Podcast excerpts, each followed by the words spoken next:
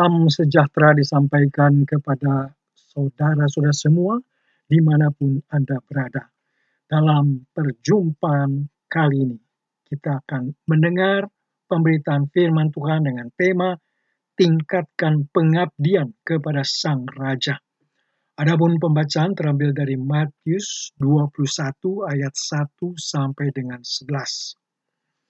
Zaman Tuhan Yesus belum ada wabah virus corona.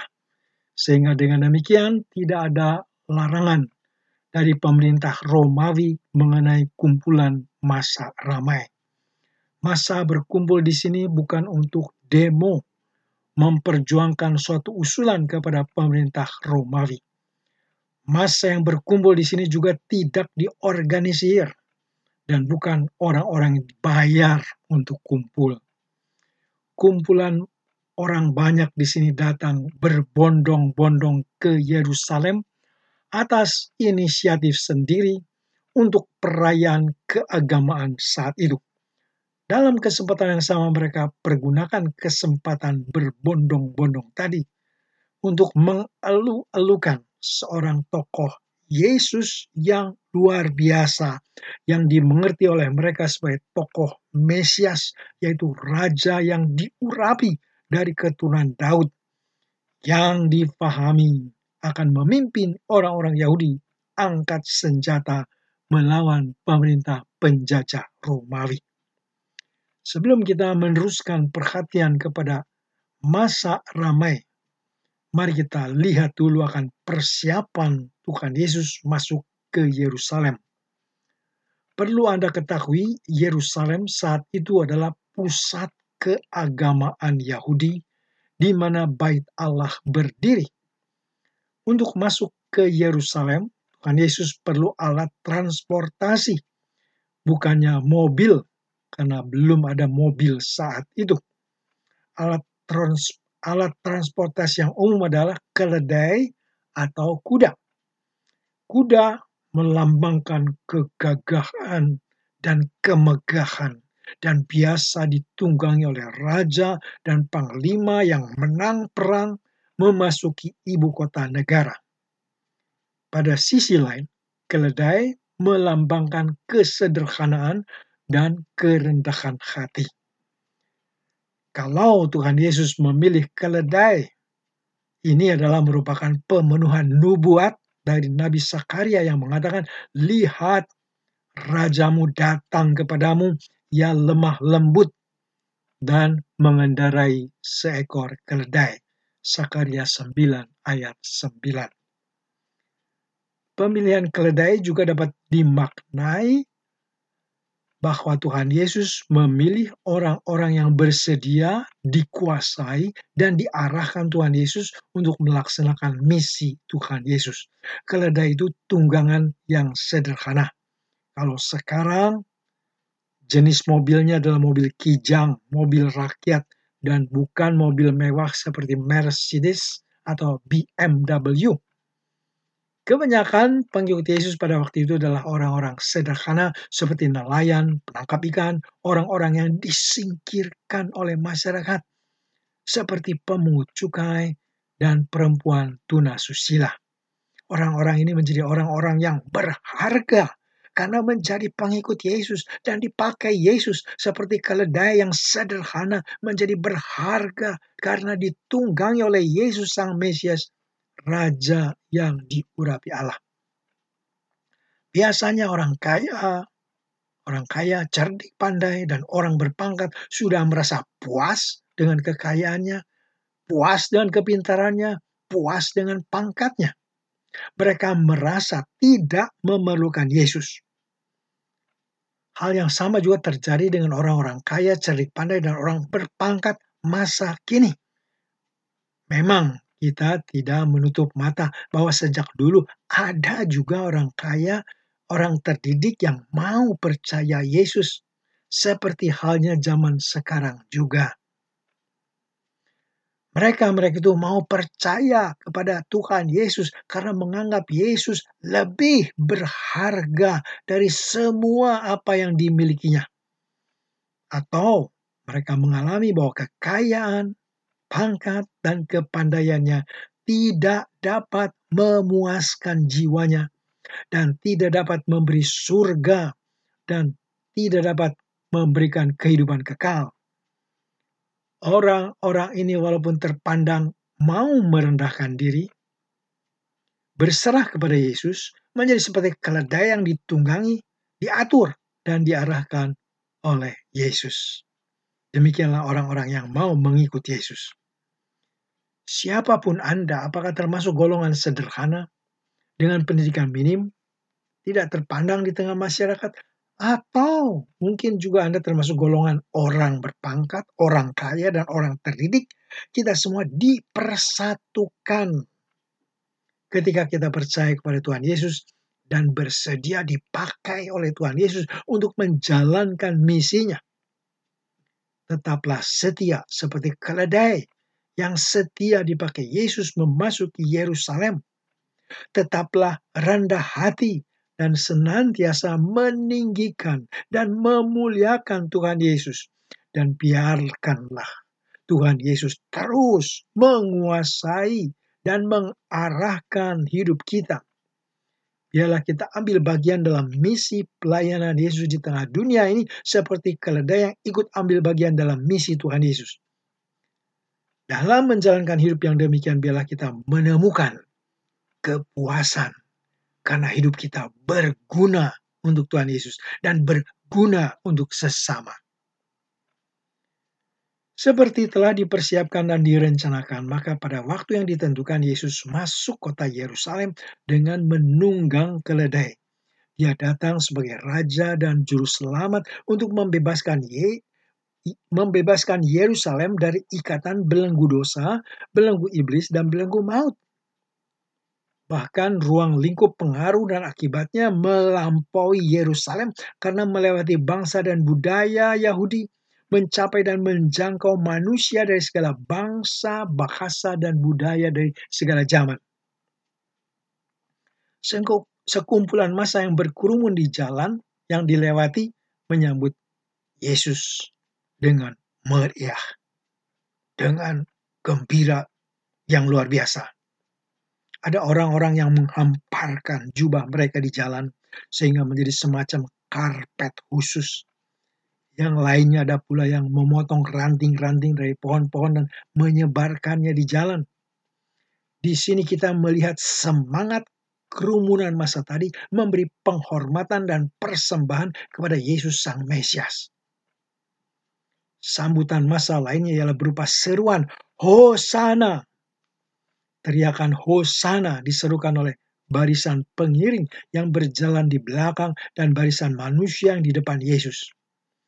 Perjanjian baru dengan bahasa Yunani tidak tahu bagaimana harus menerjemahkan kata yang satu ini. Oleh karenanya mereka tetap menggunakan bahasa perjanjian lamanya dengan menuliskan Hosana. Kata ini berasal dari Mazmur 118 ayat 25 sebagai seruan mohon selamat dari Tuhan. Sebagai seruan ini dapat berarti keselamatan telah datang. Dalam perjalanan waktu sampai di perjanjian baru, penekanan titik berada pada Mazmur 118 ayat 26 yang mengatakan, Diberkatilah dia yang datang dalam nama Tuhan.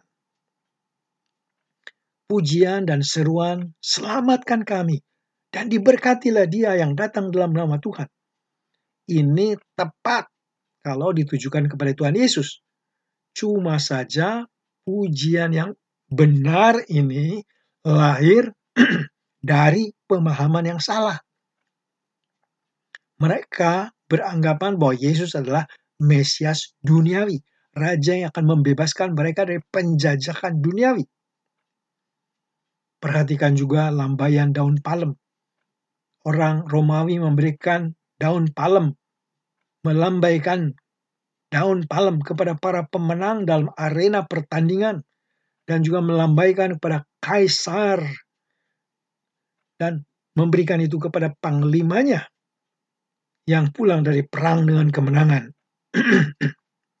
Ketika masa ramai melambaikan daun palem dan berseru Hosana, mereka juga mau menjadikan Yesus sebagai pahlawan duniawi yang akan mengalahkan orang Romawi penjajah bangsa Yahudi.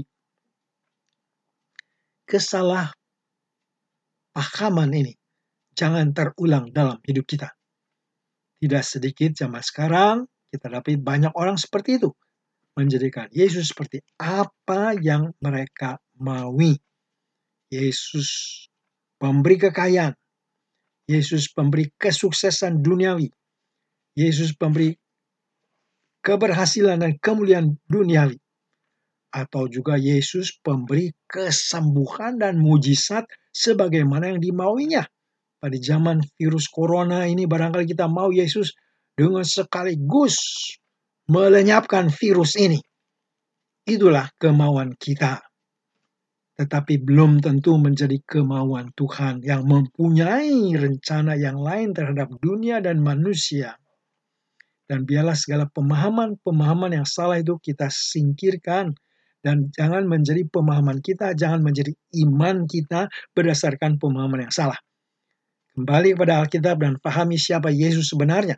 Pemahaman yang salah akan mengakibatkan kekecewaan. Seperti masa ramai waktu itu. Ketika mereka tidak mendapatkan apa yang mereka inginkan dari Tuhan Yesus, mereka mengubah teriakan mereka dari Hosana menjadi salibkan dia. Puji syukur untuk pengertian dan kepercayaan yang kita miliki saat ini. Pengertian dan kepercayaan bahwa Yesus bukan hendak membebaskan kita dari kuasa duniawi, tetapi membebaskan kita dari kuasa dosa, iblis, dan kuasa maut dia masuk ke Yerusalem hendak membebaskan manusia dari kuasa-kuasa tadi melalui penyalipannya. Yesus memasuki Yerusalem dengan maksud menyelamatkan umat manusia dari kuasa dosa, iblis, dan kematian. Yesus bukanlah kaisar Romawi, kaisar Titus yang pada tahun 70 sebagai jenderal datang ke Yerusalem hendak menghancurkan.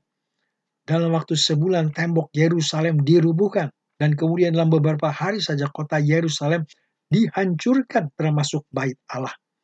Yesus bukanlah Titus, Yesus adalah juru selamat yang mau menyelamatkan penduduk Yerusalem dan segenap umat manusia dari segala bangsa dan bahasa, dari kuasa dosa, iblis, dan maut. Minggu ini adalah Minggu Palma. Minggu Palma adalah peringatan ketika Yesus masuk ke Yerusalem dan menunggang keledai. Ia lakukan itu agar terpenuhi nubuatan Nabi Sakaria. Katakanlah kepada putri Sion, lihat rajamu datang kepadamu, ia lemah lembut dan mengendarai keledai. Kita sebagai umat Kristen pada minggu Palma ini diajak untuk menyambut Sang Mesias, yaitu Yesus yang adalah Raja yang membebaskan dari belenggu kuasa dosa, iblis, dan maut. Dia adalah Raja kehidupan kita. Karena dia adalah raja, maka menjadi wajib, kewajiban kita untuk memperbaharui ketaatan pengabdian kita kepadanya dan senantiasa menaikkan puji-pujian bagi kemuliaan namanya apa pun situasi kita dalam situasi senang ataupun situasi suka, situasi sehat ataupun sakit di mana virus corona sedang merajalela, kita tetap diajak untuk menaikkan puji-pujian kepada Dia, Sang Raja kita. Pengabdian kita kepada Dia adalah dengan kata-kata dan dengan perbuatan. Ini bukan saja dilakukan di hari Minggu, tapi dalam seluruh hari-hari hidup kita. Kiranya Roh Kudus juga memampukan kita untuk makin meningkatkan pelayanan dan pengabdian kepada Tuhan Yesus Kristus, Sang Raja Penyelamatan kita. Ialah Raja kehidupan kita. Amin. Sebagai respon terhadap pemberitaan firman Tuhan, mari kita berdoa. Minggu demi minggu, yaitu minggu demi minggu prapaskah telah kami lalui, kiranya Engkau Roh Kudus memberi pencerahan pada kami untuk makin mengerti akan pelayanan dan pengorbanan Tuhan Yesus. Biarlah hati kami makin melimpah dengan ucapan syukur untuk kasih dan pengorbanan Tuhan Yesus untuk pengampunan dosa, jalan masuk ke surga terbuka dan hidup baru sebagai anak-anak dari Allah Bapa. Tolong kami Roh Kudus agar kami makin meningkatkan kasih dan pengabdian kami kepada Tuhan Yesus Kristus Dan biarlah Tuhan Yesus makin memerintah kami sebagai Raja kehidupan kami. Dalam situasi suka duka, situasi sehat ataupun situasi sakit. Kami tetap mengabdi setia kepadamu. Memuliakan namamu dan melakukan segala pelayanan yang terbaik bagi kemuliaan namamu. Dengar doa kami dan kabulkan ya Allah Bapa, Anak, dan Roh Kudus. Amin.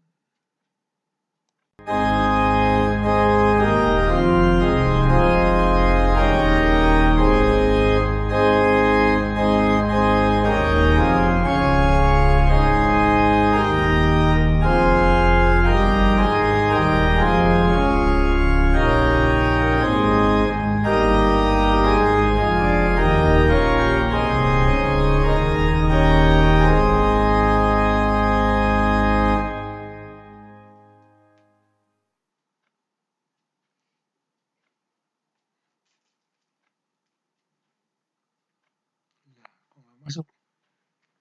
Kacau nih. Panjang banget tuh bisa